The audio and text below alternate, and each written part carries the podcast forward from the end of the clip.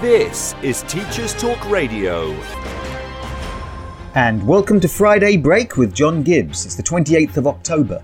And this week, my guest is Professor Stephen Gorard, who is the Professor of Education and Public Policy at Durham University. In a fascinating discussion, I ask him why isn't every school a good school? This is Teachers Talk Radio. Tune in at ttradio.org. Follow the hashtag TTRadio.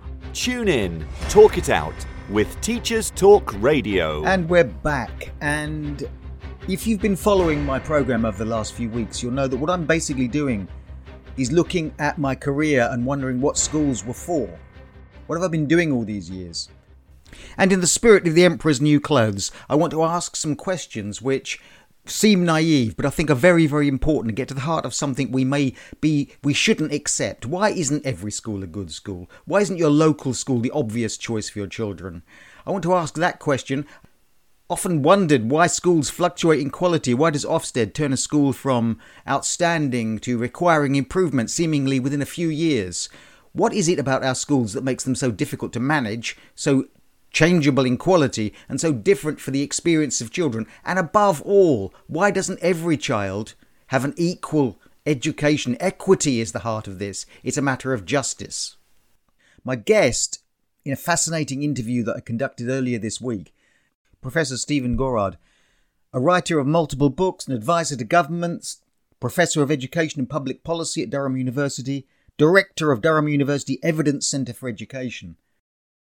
This is a recorded interview, but if you wish to contribute during the show, please message me with questions or comments. I will be live behind the scenes, as it were, to answer your questions. Stephen, welcome. Good afternoon. Why is it not the case? And I could I could guess all sorts of answers, but why is it not the case that every school is not as good as every other school? It's said to be one of the most stressful things that parents do, other than sort of bereavement and selling their house, is deciding what secondary school their children go to why do we agonize so much about this decision, which is seen as life changing if you can't get your kid into the right school? Okay, so my I'm going to give you a question back. How do we know that? How do we know that they're not? What evidence do we have that they're not? I mean, I know there is um, there's local perspectives. You know, there's that kind of bus stop behaviour. There's you know neighbourhood chat about the prestige or the the, the attractiveness of particular schools, and there is there's, there's attainment data. Uh, we know that raw attainment data tells us about the intakes to the schools, but not necessarily more than that. We'll come back to that later. Yes. Um, there's also things, so in England, there's Progress 8, that's been contextualized value added, value added, which is trying to look at the progress that young people and children make in school. But the problem with that is it is by definition 50% determined by the raw attainment data which we've already said is not a good indicator of how good a school is, only of how high attaining other students who go to it, which is, not the same thing. Um, it's also unreliable. So if you look at schools that have, say, higher or above average Progress 8 scores over a number of years, it'll go up and down. I once did a thing, I mean, it was some time ago now with the previous value added. Over, I, I looked at 2014 and the previous six years, I didn't find a single school that was consistently positive or negative in terms of its value added scores. So the problem with that is if you can't predict the value added scores six years ahead, then when you as a parent or a family say are picking a secondary school for a child aged 10 or 11, mm. then using the current indicators for what they're worth, and they're worth, I think, very little, mm. will tell you nothing. I mean, really nothing about what, would, what it would be like. So the, the raw scores are much more stable you know, the leafy suburban schools tend to get higher attainment than the inner city, you know, comprehensives, and they will do so probably five years hence. So, if the raw scores really only tell you the attainment level of the kind of students who go to the school, and the value added scores aren't very reliable, how do parents judge a good school? And why are schools so different? I've jotted down a few things that I will come to to explain why there are apparent differences. But I just want to be just want to make everybody listening think again about what they think they know about how good schools are. So, for example, it's it's quite common policy talk for people to say, oh, well, schools in the southeast are better than schools in the northeast because the schools in the northeast get you know, worse results, or maybe the northwest or the West Midlands. But they also have much higher levels of poverty mm. um, and, and other issues, including special educational needs. So the question is not, are they getting higher scores, but are they getting higher scores than you would expect, given the intakes that they have? So just to run through your list, the list of things that occurred to me when you first asked the question, I'm sure there's more.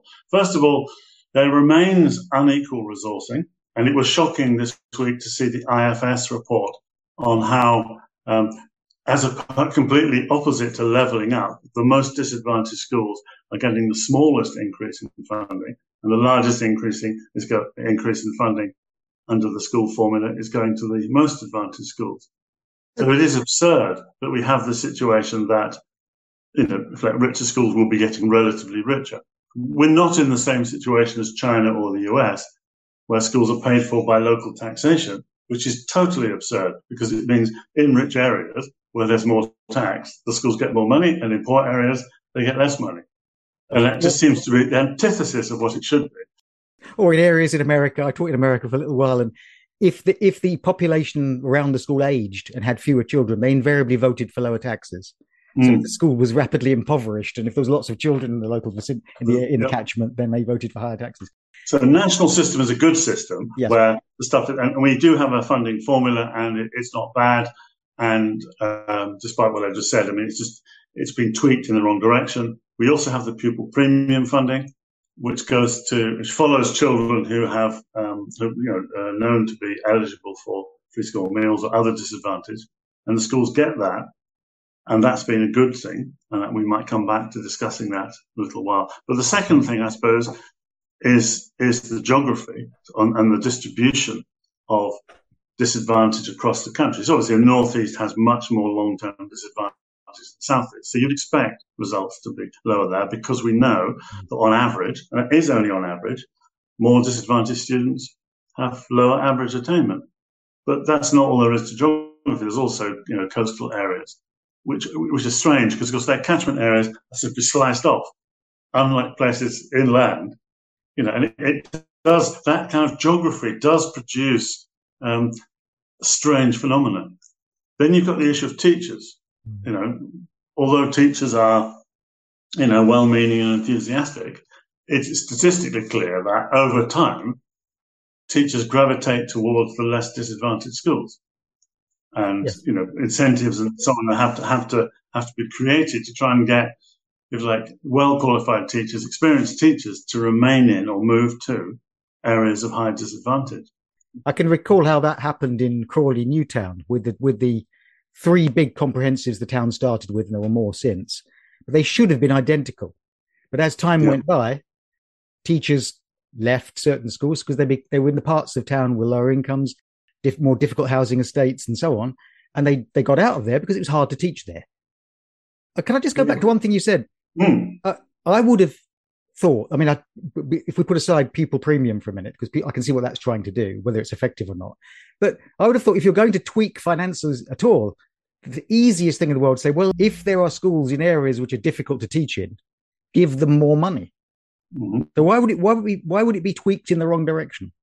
Well, I, I don't know. Uh, cynics might say, um, you know, as always, a lot of uh, things and like opportunity areas and so on tend to be heavily correlated with places where MPs who are part of the current government are more likely to be to represent. So it could be that that uh, you know the government is giving money to its own. I'm not saying that is the case, but that is one pattern that has been observed with um, previous funding allocations. Mm. But I, I genuinely don't know.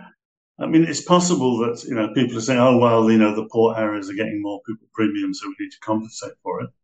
But no, I, we can only speculate as to why such a strange. I mean, if it had been flat across the board, you might think, "Okay, well, that's that's what they've done. That's okay." Or if it was tilted somewhat towards more disadvantaged areas, as the levelling up agenda, the rhetorical agenda might have suggested. But to go the inverse, as they have apparently done, just looks odd doesn't it? Odd. It, it, it would seem it, yeah. the, the simplest thing. If you would stopped any person in the street and said, "Look, there's a there are three schools in this area. One is really struggling, uh, poor exam result, whatever way we want to measure those things. Uh, they'd say, we'll give it more money.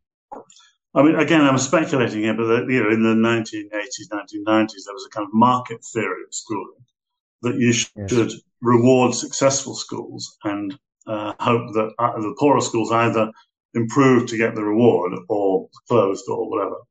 Um, a kind of survival of the fittest. Um, no, I don't. I don't think anybody's still advocating all of that, but there may be an element of that underlying decision. Any teacher who's been teaching over the last few decades, certainly since the 1980s and 90s, will have seen the way schools went from much more cooperative relationships with each other, with special advisors under local authority control, to being set against each other in a much more market liberal sense as competitors and the way in which funding for schools shifted to funding successful schools as, uh, as specialist schools or as trusts with upfront money. Well, they got some, I mean, the original specialist schools and then the academies. Yes. The first many it was meant to be 50 or whatever. They got a flat sum of money and recurrent extra money for every pupil for every year. So um, that was good. But can we come on to that later? Just to finish my okay. The other issue then is intakes to schools. So the, the reason why there appears to be a difference in the um, the quality or the performance of schools is that you have different intakes.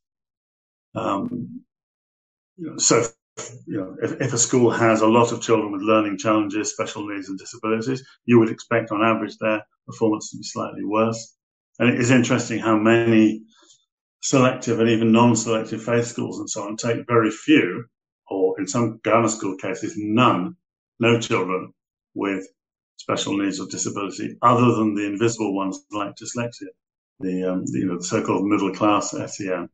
That's, that's linked to area of residence. You know, we all know a little bit. I'm not, I'm a bit cynical about the estate agent's premium, but there is obviously evidence that if you draw a ring around a set of houses and you say, right, that, that's the intake to the school, the school will represent mm-hmm. the quality and the cost of the housing. And that might exacerbate if the school becomes more desirable.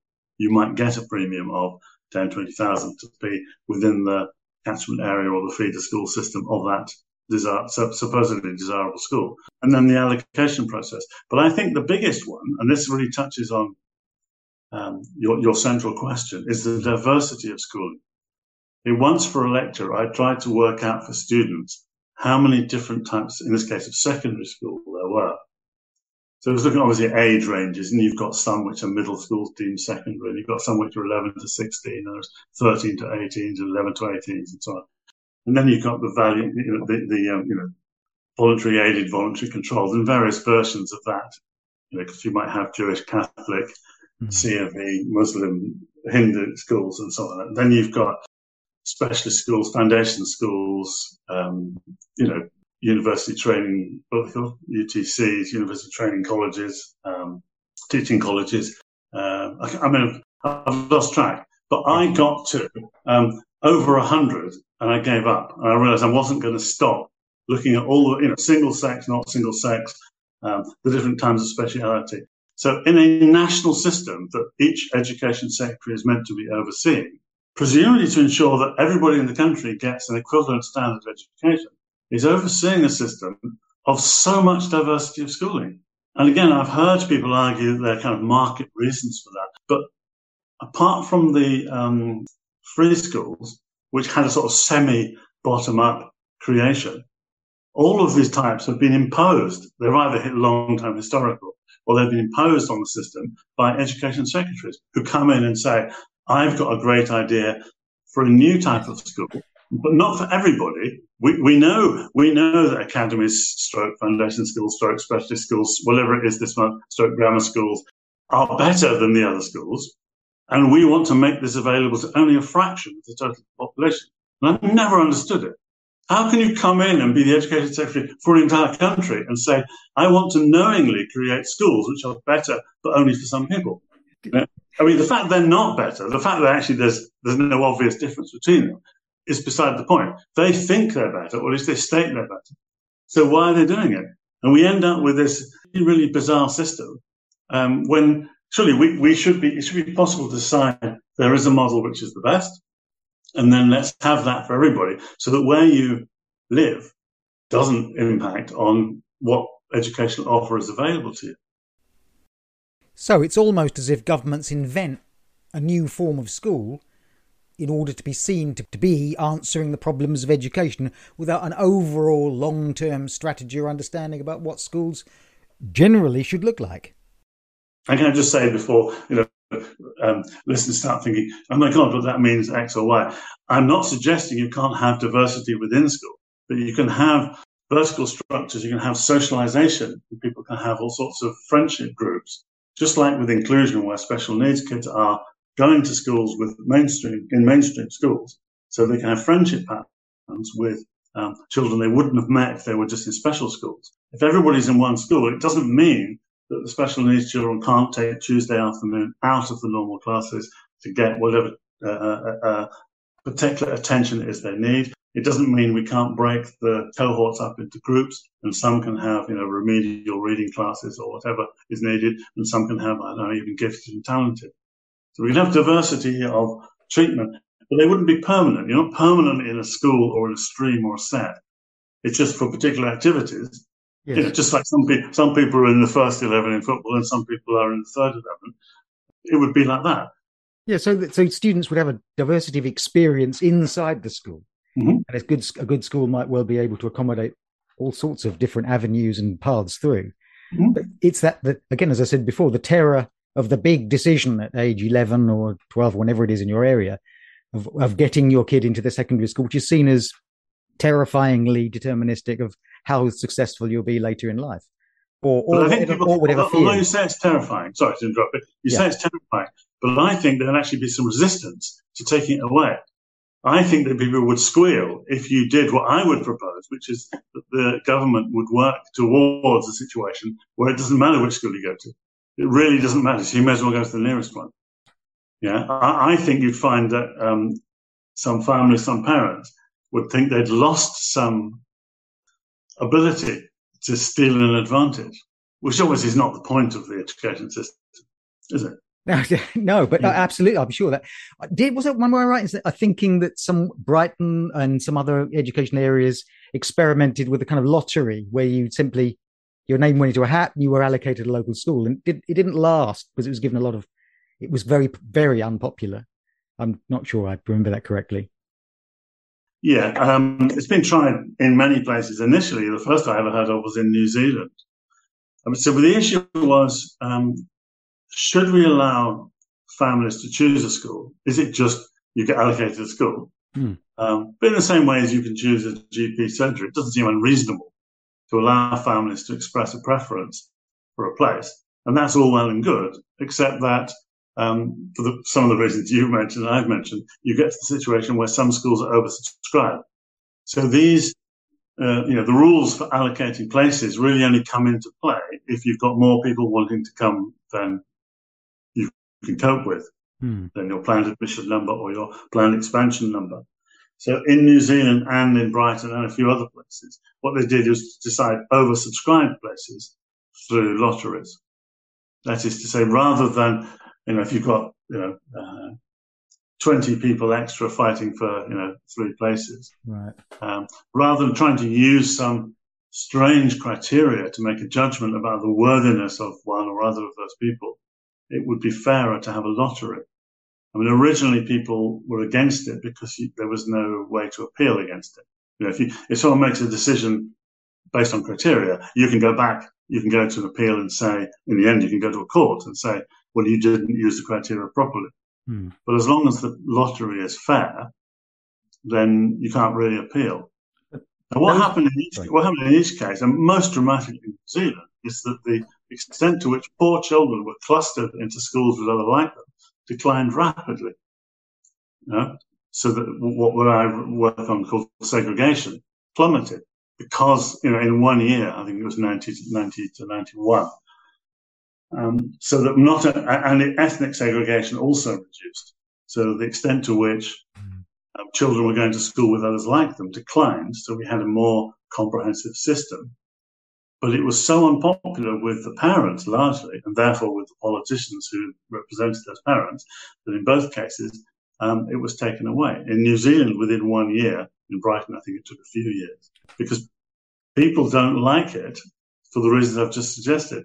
Yes, I, I, agree. People talk about the struggle, the anxiety. You know, people in Kent talk about, oh, the difficulties of 11 plus and so on. But you try and take it away from them and they will squeal more than, than they, they will now. I think a lottery is a good idea. I mean, it, they had in, in the US when they were desegregating by race, they used busing. Yes. Um, so basically, you were allocated a place, and in order to try and mix up the black and white students, as it was then, mm. more so the Latino, um, they would bus you to a place, and then you'd have a mixed school intake. And you can see what the idea was um, that after a number of years, I mean, it might have taken decades, but after some time, that would not be necessary. And I think the same is true of um, of lotteries. The idea is you use that to mix the schools up, and then after a bit, it shouldn't be necessary because that concentration of um, not disadvantaged and disadvantaged or, you know, particular ethnic groups in particular schools disappears. Yeah. So people are not making the choice on the basis of the intake. I can I can see why immediately a, a, parent might say whether it's true or not. Well, uh, my, you know, the local school is the good school and uh, it's across the road, whereas the school you want to send me to is 20, 25 minutes on a bus it's ridiculous. I want to send my kid to the local to that school, or just want to hang on to the uh, choice as a sort of almost an idea of principle of you know, political individuality. I, I can choose things because choice is always good. I can go into Sainsbury's and choose things. Mm. I choose? I mean, that's that's true, and that you might get that um, in, in, with the model of choice or parental preference works best in big urban areas. It works best in London with the London Underground and all the buses and Crossrail and all the investment in transport. So that somebody living in anywhere in London, apart from the complete outskirts, probably has six or seven schools within a reasonable travelling distance. And that's what you're choosing between. If you live in Cornwall, it might be if you don't go to the local school, the next nearest is 25 miles away. So mm-hmm. the model doesn't work so well in rural areas. And that, again, something I think that education sectors have failed to account for. But the situation you're describing, which is that if you don't get your local school, you have to go to a further away one, already happens. You know, and, and if you think of the example of, think of the population density of a, of a city. I remember this, I noticed it particularly in York when I once lived there, but it's true of all cities. At the outs, on the outside of the city, the population density becomes lower. And of course, the, the rural areas just outside somewhere like York, the population density is very low. So if you lived in somewhere like Fulford in South York, you could live a hundred yards from the desirable Fulford School or whatever it is uh, in South York, but not be eligible for a place because it would go to somebody who was 10 miles away in the country. Because if you didn't give the places to the people in the country, they'd have nowhere to go. And for the person who lives, you know, in the in, in the city, there's an, there would be another school that would be a mile or so away that they could go to instead. Whereas the person in the country, if they didn't get a place there, they couldn't. And that seems uh, within the bizarre nature of what we've got entirely reasonable. So people are already being denied places, uh, even without oversubscription, to their nearest school, and where you've got sudden change in the gradient of population density. Yes, so so the, the in it, what you're almost saying there, what you are saying is is that parental choice as the cons, you know the sort of savvy consumer who says, "Well, I'll weigh up the weigh up the differences from all the local schools and I'll choose the best one for my child." is a bit of a myth, really. It's going to be available to some people some of the time somewhere, and so, and other other people will never get that or will never get that choice because their parents won't want to make that choice. There are schools where some 30, 40 percent of the students' parents have expressed no preference mm-hmm. and they'll they'll tend to come from more working class, and uh, and the middle class parents will be the savvy consumers who will use everything they can do to get their stu- get their young people into schools they want they perceive as better. So the question is, does that matter? I would argue that in terms of the education they receive in a national system, it shouldn't, and it probably largely doesn't. But what it does do is affect the intakes to the school. It's one of the things that will help to create schools that have high levels of more disadvantaged pupils and high levels of not disadvantaged pupils. I think that's what we need to try and stop. Um, yeah, the idea that parents are savvy consumers, I, think a lot of them do go through league tables. I mean, not a lot of them, but, but some do. But you know, I'm a professor, as you said, professor of education. I don't understand the intricacies of value added. I can't see how it works. In fact, I don't think it does work. I don't believe that most parents are able to look at progress eight measures. You know, the DFE doesn't understand progress eight measures because they give them confidence intervals, which are based on randomization, but nothing's been randomized. These are population figures. So the statisticians doing the progress eight for the Department of Education don't understand statistics. And in that situation, I'm not sure who it is who does understand and can use it to make um, a wise choice. I think it's actually a proxy. And this is reasonable again. Imagine you, you have a, a 10 year old child, they're the oldest child in a small school of 100, 150 kids, and they're about to be sent to a school further away, which has got 3,000 kids in. They'll be the smallest and the youngest. And, you know, you'll have issues about, you know, are people taking drugs? Will they be bullied? And so on. So bus stop behaviour is crucial. So it's the local reputation of the school. And of course, that is correlated with the, you know, raw score attainment. So I'm, I'm just, again, being a little bit cynical, and this is not research evidence, but we, we I have some interview data on this, that the people who are making choice, so-called informed choices are really choosing who they want their child to go to school with. And I think a similar thing happens with choice of private schools. You're paying for them to go to a place. Yes, it may have a nicer swimming pool and larger rugby pitch. But what you're really paying for is to go with other people from families who can also afford to pay those exorbitant fees. Mm. I think you get a bit of that in the normal school choice. It's who would I like my kid to go to school with? And obviously, people who are going to do well and go on to university is, is what we want. But they're also less likely, perhaps, I mean, this is in the thought of the parent, to bully my child, to knife them on the way to school or whatever. Yeah. I'm not saying it's true. I'm saying that's what I think there might be going on. So, so those things, yeah. in a sense, are, are, kind of branding of the school. It's in, in, in some ways, yeah. when, when schools have a bad reputation, one of the first things they'll do is change the logo, change the uniform. The uniform, yeah. And, I mean, I think the whole thing about uniform. I, I suspect that in natural way of events, school uniform would have disappeared, you know, decades ago. I think it's only there in order to try and create that image of this is a nice school. This is like the kind of school you went to. I once wrote a paper about the reports of, of, of, parents and how basically they're trying to choose a school based on what they think schools should be based on what they went to. They're not really looking for a school of today. They're looking for a school of 20, 30, 40 years ago. And uniforms pander to that completely.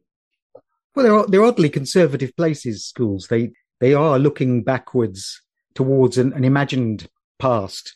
Because I can remember being at school in the 70s and the head teacher announcing very proudly to the school that we were now sort of modern. We were a modern school, and therefore mm. the school uniform was going. We were all going to choose what we wore, like proper grown-up people, because that's what you do in life. Mm-hmm. And then in my career, I watched the school uniform sweep back across the country, ties and blazers. Yeah. And I mean, there's always been an argument that we want students, we don't want them to compete on fashion to show off to each other and so on. Um, I think that there's a, there's a valid argument there, but you could have, you could have dress regulations that would prevent that, that weren't necessarily uniform. But anyway, it's not primarily, it's just interesting to observe yeah. how and why people might be picking schools. Because the underlying suggestion is that, that, that it's a brand. It's, uh, it's about emotion and gossip and local reputation and not really. You asked me right at the beginning, what, what is a good school then? Mm. And I think, well, isn't any school good if your if your children are happy there and they have a nice circle of friends? Yeah, we want them to develop well academically. So I mean, the, the government, uh, a government administrations, cross administration, I mean, pushing the like the academic attainment issue now again for decades, and that's what people are meant to be choosing. But I mean, looking at this year's results or last year's results in order to choose, is slightly unrealistic because in any area, unless you've just moved in, everybody knows which is the desirable school. You don't really have to do a great deal of research. You know, it's it's it's the gossip on the street, on the doorsteps, at, at the schoolyard, in the in the primary schools. So you know that you know that school, Goodrich, whatever, is the school you want to, you want to get your kid in. That's what everyone is trying to do. If you're in that um, if you're in that group, yeah. So this idea of you, people using current characteristics and parameters to choose, I think is, is not very realistic. Mm. Most choices that when you know we've talked to parents, most choices have been made years before, and it's only when people move into an area they got they generally got no idea. But just like you know, if you look at Ofsted inspections, you know their, their grades of good, outstanding, and so on. You know, we ran a model. You could predict the grade that um, schools got basically from their from their intake. You know, the, the single sex, the grammar school, the selective, the faith-based schools, th- those are the ones that got the good, the outstanding much more. And the ones that were getting the um, requires improvement or used to be worse in, in previous incarnations were the inner, inner city ones with high levels of disadvantage. And Ofsted don't seem to be able to see beyond that. And I think, I think, unfortunately, the parents have the same issue. So you don't really need anything else just to know I mean, you could just look at how many children attend each school who have, who have been permanently on free school meal eligibility since they arrived in year one. Yes, fascinating. And the more that is, uh, the lower the average attainment of that school will be, the harder it will be for the staff. Probably the less experienced and qualified the staff will tend to be over time. And that's the school that needs help. That's the school that needs the extra money, the extra staff, and could really value having peers who go in who are more likely to be considering, I know, university education and so on. Mm. Um, but what we've got as a system that encourages that kind of segregation of poverty. Extraordinary.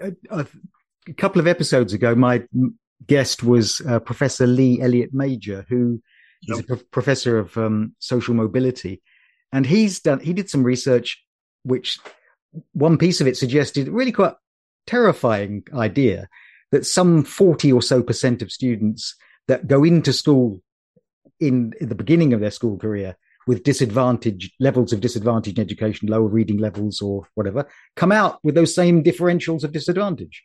In other words, seven years of education or so seems to have had not a great effect if students... it's a really hard thing to judge. I think I know the report you're talking about. Yeah, because Lee is only recently a researcher. He used to be an executive in the Sutton Trust. That's right. Uh, but it's really hard to judge. Know, it does the gap widen. I mean, it's hard enough to judge how big the gap is and whether it changes every year. But mm. to judge whether it changes over the, the life of a child is is really quite hard because you're using different metrics, mm. different measurements of attainment and so on. Um, I mean, obviously, the Education Act 1944, which set up the sort of the full um, universal compulsory system, had one of its main int- intentions was to reduce the impact of home background. So schools should be working to reduce these gaps. But until recently, I'm not sure that's been a major effort. Mm. You know, so what they do is, if they discover there are problems, they just try and have more of the same medicine. So they have a longer school day, or they have Saturday morning schools, or they have breakfast clubs, or summer schools in the summer holidays. So they're just basically saying, whatever's happening, it's not working, so let's do more of it, rather than specifically attacking the poverty gradient, um, for which the, the evidence worldwide, OECD, US, everybody, is clear. If if you want to attack the poverty gradient, the first thing you do is reduce poverty segregation between schools, which would mean not having diversity and so on. All the things that each education secretary has made worse, you do the opposite because there's such a strong link between the segregation gap and the attainment gap. But if you could reduce segregation, you would improve the attainment gap. And then you can do stuff like the EEF promotes and so on there are particular interventions, and that's what the pupil premium is for. Before um, get but, I'd, yeah. I'd, I'd, like to ask about the pupil premium, but what we see, what you seem to be saying there is that that the, it's self fulfilling. So if if there is a what a problem for student attainment is being segregated, so there, there is actually you're harming students' education. And a way yeah, of a way of helping their education a, would be to have more seg- desegregation of schools socially. Yeah, I mean, it's, it's a peer effect, and it, and it could be to do with aspirations, it could be to do with models, but could, you know, for a number of things. It's just, and, and it's, it's not going to solve the issue.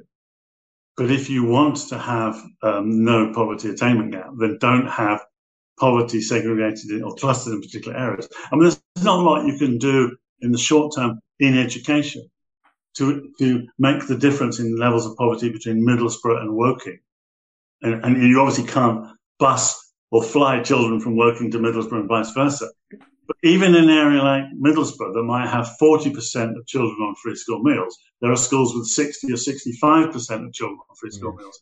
That's just not necessary. So within the limits of what is actually feasible in one generation in education, we can do better than we do now. Yeah. Yeah. And that's the first step. It's only the first step.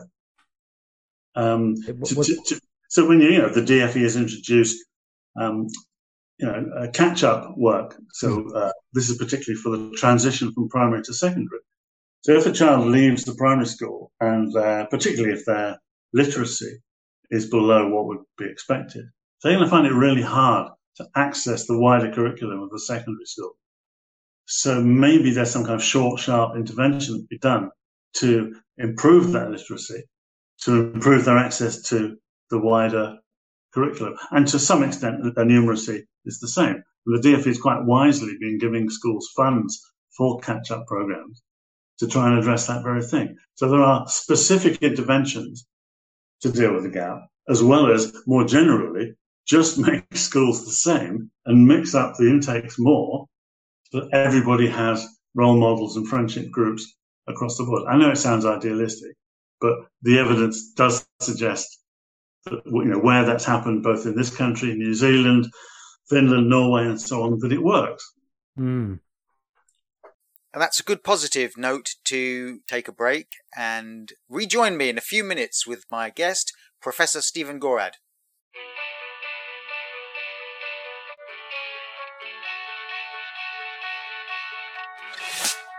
This episode of Teachers Talk Radio has been made possible with support from Witherslack Group the UK's leading provider of SEN education and care. They're here to support you too through an ever growing offer of free resources, including webinars, podcasts, articles, and events aimed at supporting teaching professionals like you. Visit their website at www.witherslackgroup.co.uk to find out more. If you're listening to this, then we know we share one thing in common a passion for the type of outstanding education that every child deserves. That's what makes us the leading provider of specialist education and care. We need people like you to help us achieve even more. With us, you'll be given all the resources and support you need, offered a clear path to career progression, and be rewarded with some of the best salaries and benefits the industry has to offer. We are Witherslack Group. If you'd like to find out more, we'd love to hear from you. Visit www.witherslackgroup.co.uk forward slash careers and be part of our future. This is Teachers Talk Radio, and this is Teachers Talk Radio News.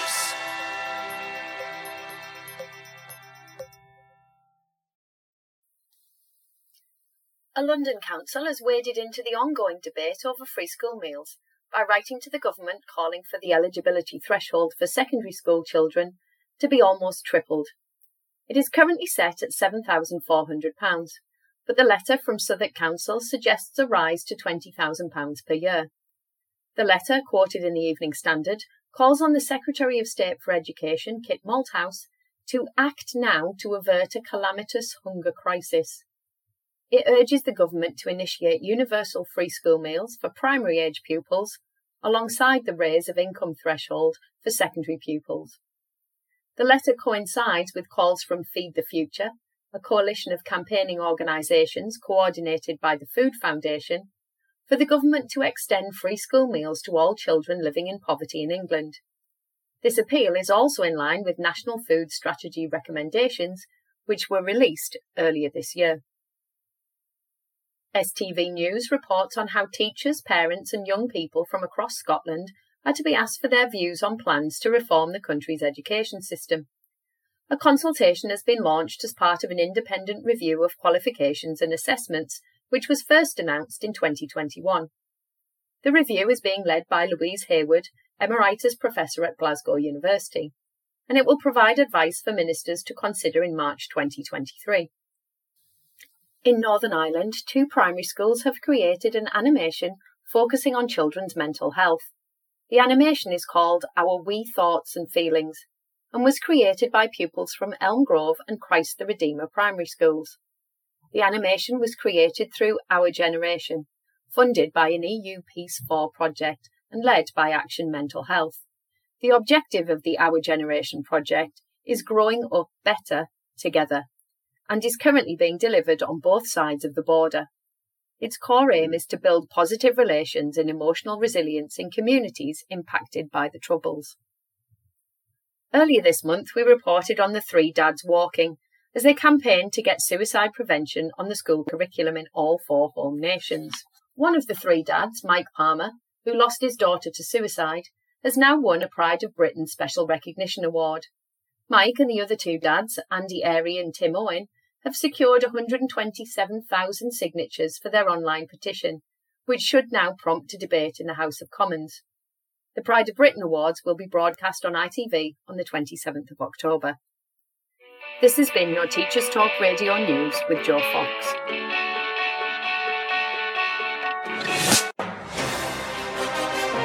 This is Teachers Talk Radio.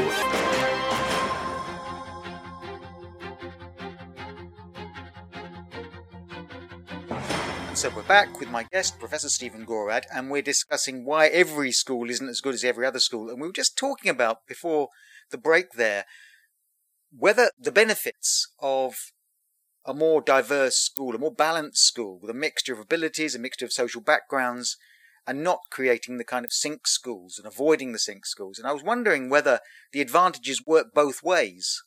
If there are clear advantages for disadvantaged children being a socially more mixed school? Are there advantages for the more able students as well? Um, the effect for, for example, high attaining students would be relatively small. I mean, uh, high attainers will tend to do well wherever they go to school, and a lot of their progress takes place out of school, as is true for, for many students. So the evidence is not strong, but the evidence is reasonably clear that they're not going to be damaged by. There's no harm in them, right? Whereas the group that would be more likely to um, show greater improvement would be the disadvantaged and the lower attaining. Um, so more. So it's, so, so it's a sort of no cost, all gain right. situation. I think we should go for it. Yes. it's similar to the grammar school issue where you know, I think pe- people are hoodwinked by the fact that grammar schools get good raw score results, you know, which means they're good at picking at the age of 10 or 11 people who are going to get good raw score results at the age of 16. It's not necessarily evidence that the schools are better or producing better results. And uh, there is evidence that those students would have done the same, whichever kind of school they've gone to. So, but what you're doing is stripping that 15, 20% most talented students out of the rest of the schools. So you're impoverishing, impoverishing, impoverishing the secondary modern schools, even if they're not called secondary modern schools, mm-hmm. who've lost that group. So for no no obvious gain, you've damaged the rest of the schools socially, morally, and in a number of ways. It, it, there's an arc. So you're describing grammar schools there as really quite damaging, pernicious, even in effect. I mean, they're not, they're, they have diminished in number considerably. It's 162 now, yeah. Yes, but what about? Uh, I've heard the same a similar argument for private schools. Is there is there an argument that private schools are really quite damaging to any society where they become a uh, where they do this, do a similar effect? I mean, they they pull people with with, if your parents have money, you can send them to a private school. You have less incentive, therefore, to create political pressure to improve schools generally, because you're all right, Jack, aren't you? Yeah, I think in general, I think that's true, and they would be the same as grammar schools in general. Um, I don't think it's true in some instances, so it depends on the exact system you're looking at. You know, there are countries, um, I think Belgium is one, where the majority of schools are private, but they don't really mean the same as they do private here. No. You know, when the World Bank sets up schools in, in the Punjab in India, where there's, you know, rural areas that don't have schools, these are private schools with pennies per day cost to the consumer. Um, and they actually help to equalize education. They're not sustainable in the long run. The state should step in and, and run these schools. But given that they're not, the fact that others move in and do it and set up private schools actually helps the school system. So I don't want to damn all of them with that. And in this country, you know, um, most this is that sounds like a contradiction. Most students who go to private schools go to big schools which are either converted proprietary residence or traditional kind of HMT HMC type schools. And they're not all Eton, but you know you know kind of, mm. when people say private schools, that's what you think. Mm. But the majority of actual private schools are not like that at all. So some of them are as small as you know ten people following some kind of Baptist curriculum materials which are flown in from America and they sit at the desk and just fill in these books. They don't have any sports facilities. They're probably just taking place in someone's dining room. Mm. You know, but the DFE said you've got more than how many people it's more than four people in your homeschooling. It's a private school. And they might charge £300 a term or something. So let's not, you know, I, and I don't know what the effect of those is. Um, they don't sound good to me, and I'd rather they I'd rather, probably rather they didn't exist. But the, the experience of going to that school and the experience, the damage it may or may not do to the state system is very different from having, you know, luxurious, very expensive private schools, which are going to be like grammar schools, but in extreme form. Yeah. Because they're going to take out richer and possibly higher retaining average students from the state mm. sector. And they... the only difference morally, I would say, is that um, grammar schools and faith-based schools and so on are in the state sector. They're funded by the taxpayer in a way that the private schools aren't. And I'm, I'd have to think how long and hard if I were education minister, whether I was willing to stop people spending money on the education of their children. And if they don't say, we're, we're, okay, we're paying tax, we're paying money for the state system, but we're going to forego that and we want to spend some extra money because we want our child to do well. Mm. Whatever damage it does, it's it's not intentional by the state sector in the way that grammar schools are. So yes, I think long term you'd hope to get rid of them. But if you, I think if you adopted the model we're talking about, where all the schools were as good as each other and so on, um, and you could actually work out that, I think the demand for private schools would would reduce. That's a bit like the argument for private medicine that if the health service is as good for everybody, then you don't worry about which hospital you go to, and you don't necessarily buy health insurance or spend money on a on a posh private hospital because the, the NHS is good enough. Yeah, I mean, obviously, it comes down to you know you you want your you want your dialysis, whatever, and if you can get it three weeks earlier by paying money, and you've got the money, I suppose that's what people are doing. Yes, but if it, but if the difference is six months earlier, then you're then you're much more incentivized to, oh, yeah, to, yeah. to do that. Yeah. Pupil premium. I yeah. mean, pupil premium it does it work? My my experience as a teacher in schools is that pupil premium was there's a pressure for schools to show once they get it to, to spend it. So you they look you look at your intake of your students, the number on free school meals, the number of students who in care, and so on, and you get an extra payment for that. And then you have to prove Ofsted are going to, Ofsted, Ofsted are going to turn up at some point in the not too distant future and say, how are you pay, spending this money? So you, there's an incentive for you to spend it on things that are provably spent. Yeah, and you have, such, you, you such as sending you know, sending 20 student teachers off to a training thing is going to be more provably we're doing something than a breakfast club, which may be more more difficult Ooh. to set up and more hard to prove it works. I just yeah, I think that, that's a, that's good. That also sounds like a feasible thing. Um, yeah, I mean the DFE also requires the um, schools to account for the money and also to provide supporting evidence for interventions they've put on. So if you look at most schools' websites now, when they talk about why they're using a particular approach to teaching reading or catch up or whatever it is, or, or science, they'll say as um, you know, as Liverpool University showed in 2019, this is the most effective way, whatever. Yeah? yeah. Now the problem with all of that is that I think that's them looking, you know, cherry picking evidence to support the decisions that they've already made. And we've got some evidence from talking to schools that that's exactly what's happening. So, for example, there are thousands of schools in this country that have cited my research on things like accelerated reader or fresh start, phonics, and so on, and say, as Durham University's study, blah, blah, blah, showed. Um, but I don't think any, very few, I think very few of those schools have actually chosen it because they read the evidence and thought, oh my God, that's really impressive, let's do that. I think they heard from somebody else, ah, yes, this program, this intervention seems to work, or we found it useful or successful, or whatever. So it's kind of friends and neighbours and colleagues and mm. well wishers who suggest these things. Okay, um, so cool. 2010, the pupil premium was sort of introduced in law. It had been discussed for many years beforehand, and it was intended to have three three uh, effects. One was to um, a minor thing was to try and encourage um, fam- schools to encourage families to register for you know, as eligible for pupil premium, so mm. to register for free school meals and so on. Because there were suggestions about 50,000 families um, nationwide would have been eligible if they'd been registered, but they hadn't. And there's some evidence that it has that schools, because there's money going to schools if they're taking people who are registered, they have an incentive to get people to register and so on. And although parents are sometimes resistant, there is some evidence that the number of missing cases has gone down.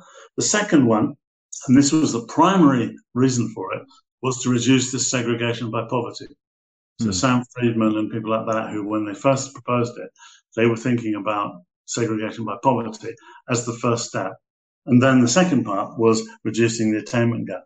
Now, the segregation by poverty, in a sense, doesn't really need the school to do much because all we're saying is if you take a disadvantaged child and the the, um, the, the laws were changed to allow you to use disadvantage as a priority criteria for allocating places. Mm. If you take this child, you will get money. So either you think, oh great, we'll get more money, or you'll think, in the past, maybe unconsciously, we didn't take these children because they might have been harder to teach. Mm. But now that's not a problem because now we'll get the resources to deal with them properly. Mm. Let's say, and the amount of money the pupil premium was was was uh, providing for schools was quite a lot. It was about a third of the total income for some schools.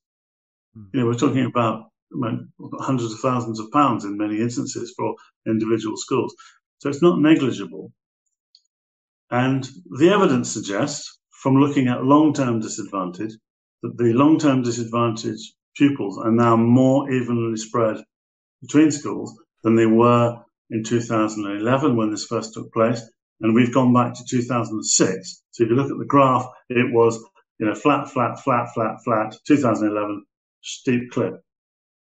So yes, there could be other reasons for that, but we've looked to see what other reasons there are, and we can't find anything in the, in the economy or, or changes in law or policy, other than the fact that suddenly schools were getting this money. So what Freedman and others were saying is we think there's an unconscious bias against disadvantaged pupils in the school allocation process. And it looks as though that hypothesis might have been confirmed. So segregation, although it still exists, is now lower than it was. And poor children, the very poor children, are much better spread between schools in the areas that, that, that they live in. So, so that's so good people, news. So pupil premium has pupil pupil premium has worked because it spreads more disadvantaged students out among more. Well, it's worked in those first two objectives. But, well, but yeah, uh, the third, the third one, yeah. The third one is yeah. the attainment gap. We'll come to that in a minute. But in terms of those two, and of course, if it's true that spreading them out will actually help the attainment gap, then we'll have to wait and see. Because that's not going to happen as quickly. You can imagine suddenly 2011, you're making a decision. It's different to last year about your school places because this child has now got fifteen hundred pounds they'll bring with them that they wouldn't have had last mm. year. And you can imagine that could happen. The change can happen quite quickly. And as schools become more and more alert, that thing will drop. There's some evidence it's beginning to plateau out because whatever effect it had, you know, will have already taken place. Yes. But so that that's a benefit. And then if it was going to cash out into the attainment gap, well, how long would you have to wait? If you think about it, 2011, people arriving in year one in their primary school, where have they got to? They're, they're just leaving year 11 in 2022. Mm. So we're only just completing a full cohort of people through the what used to be called the compulsory school system up to age 16 under the pupil premium. So, you know, I know people are always impatient to see results, but if if something like reducing segregation had an impact, then waiting to see how it was experienced in school, you'd have to wait at least as long as we've had waited so far mm. before you'd expect to see much return on that. But in addition, in 2010, they set up the Educational Endowment Foundation, well, which was tasked to both um, create evidence on how to use the pupil premium, um, new evidence, but also to synthesize existing evidence to do what are called reviews of evidence. And they produced the EEF toolkit, teaching and learning toolkit, mm. that schools are meant to look at to help them choose. So in 2011, I suspect many schools were bewildered. They've got this money. What on earth do we spend it on? As you say, it could be almost anything. Yeah. They were told you can't just buy a new gym, you know, and you can't just raise the salary of your staff. It's got to be something that would disproportionately benefit the disadvantaged group. But how do you do that? Now, some schools may have done it well, and some schools probably had no idea. But over time, you would expect if the EEF was working well, for there be to be more evidence that could be used as best bets. You know, they're promising projects, things you could use. So one of the things and, you one of the things you might do is spend the money on teaching assistants.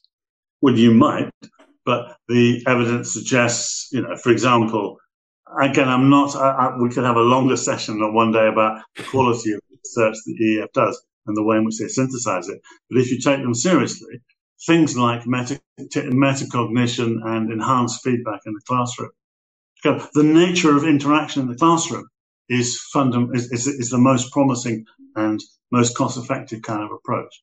Yes, you can buy stuff in, you can buy more kit, but the, the, the bang is less than some of these other things and the buck is much higher.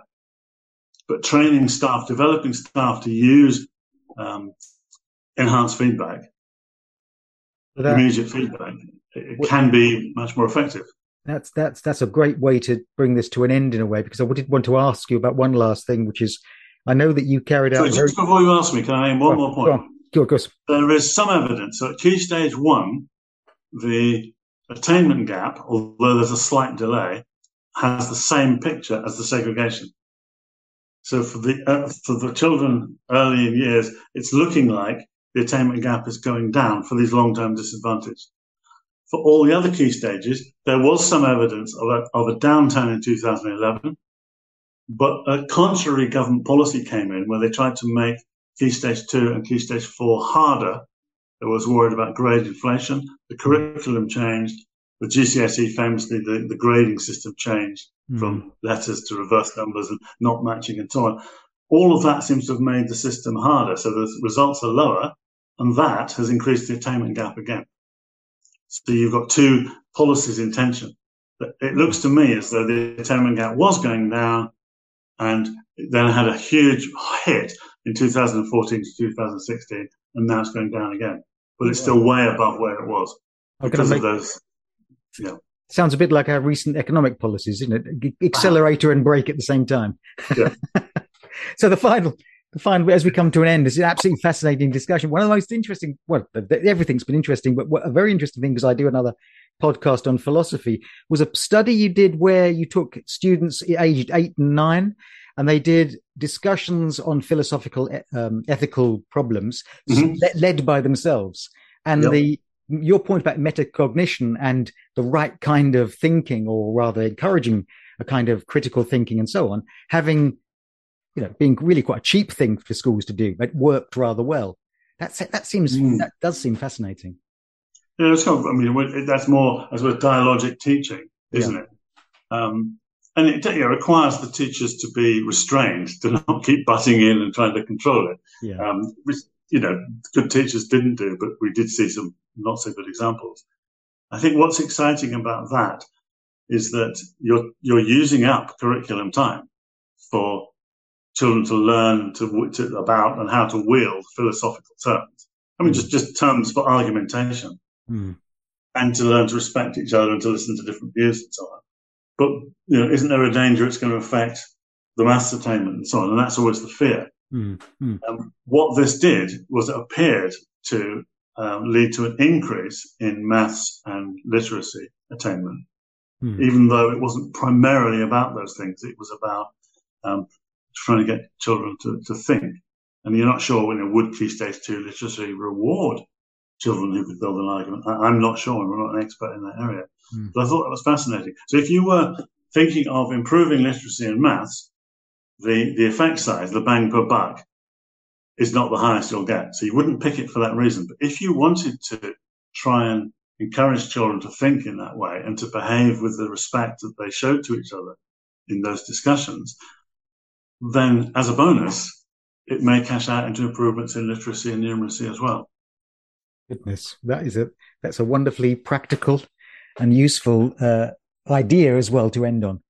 So, Stephen, thank you, thank you so much. My guest this week, uh, Professor Stephen Gorard, and that's been a as as interesting. We I there were so many things I wanted to ask you about. We got briefly into school uniforms, but select yeah. and select. We never talked about value added and, and, and value added. There's so there's so much and how uh, and Ofsted and so on. But uh, well, maybe maybe a discussion another day. Okay. Yeah. well, th- once right. again, ma- many thanks. Cheers.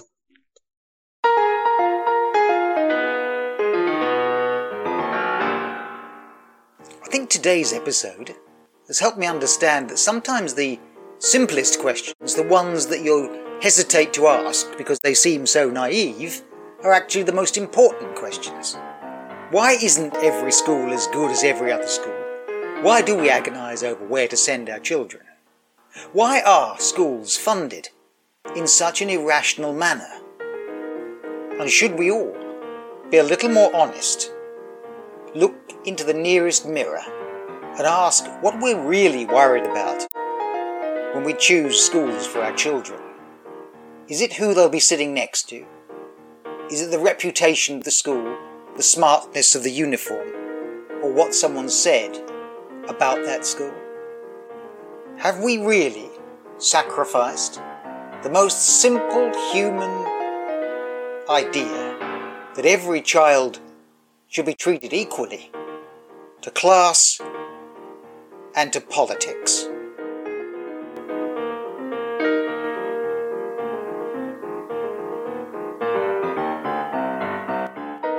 Well, that brings this episode of Teachers Talk Radio nearly to an end.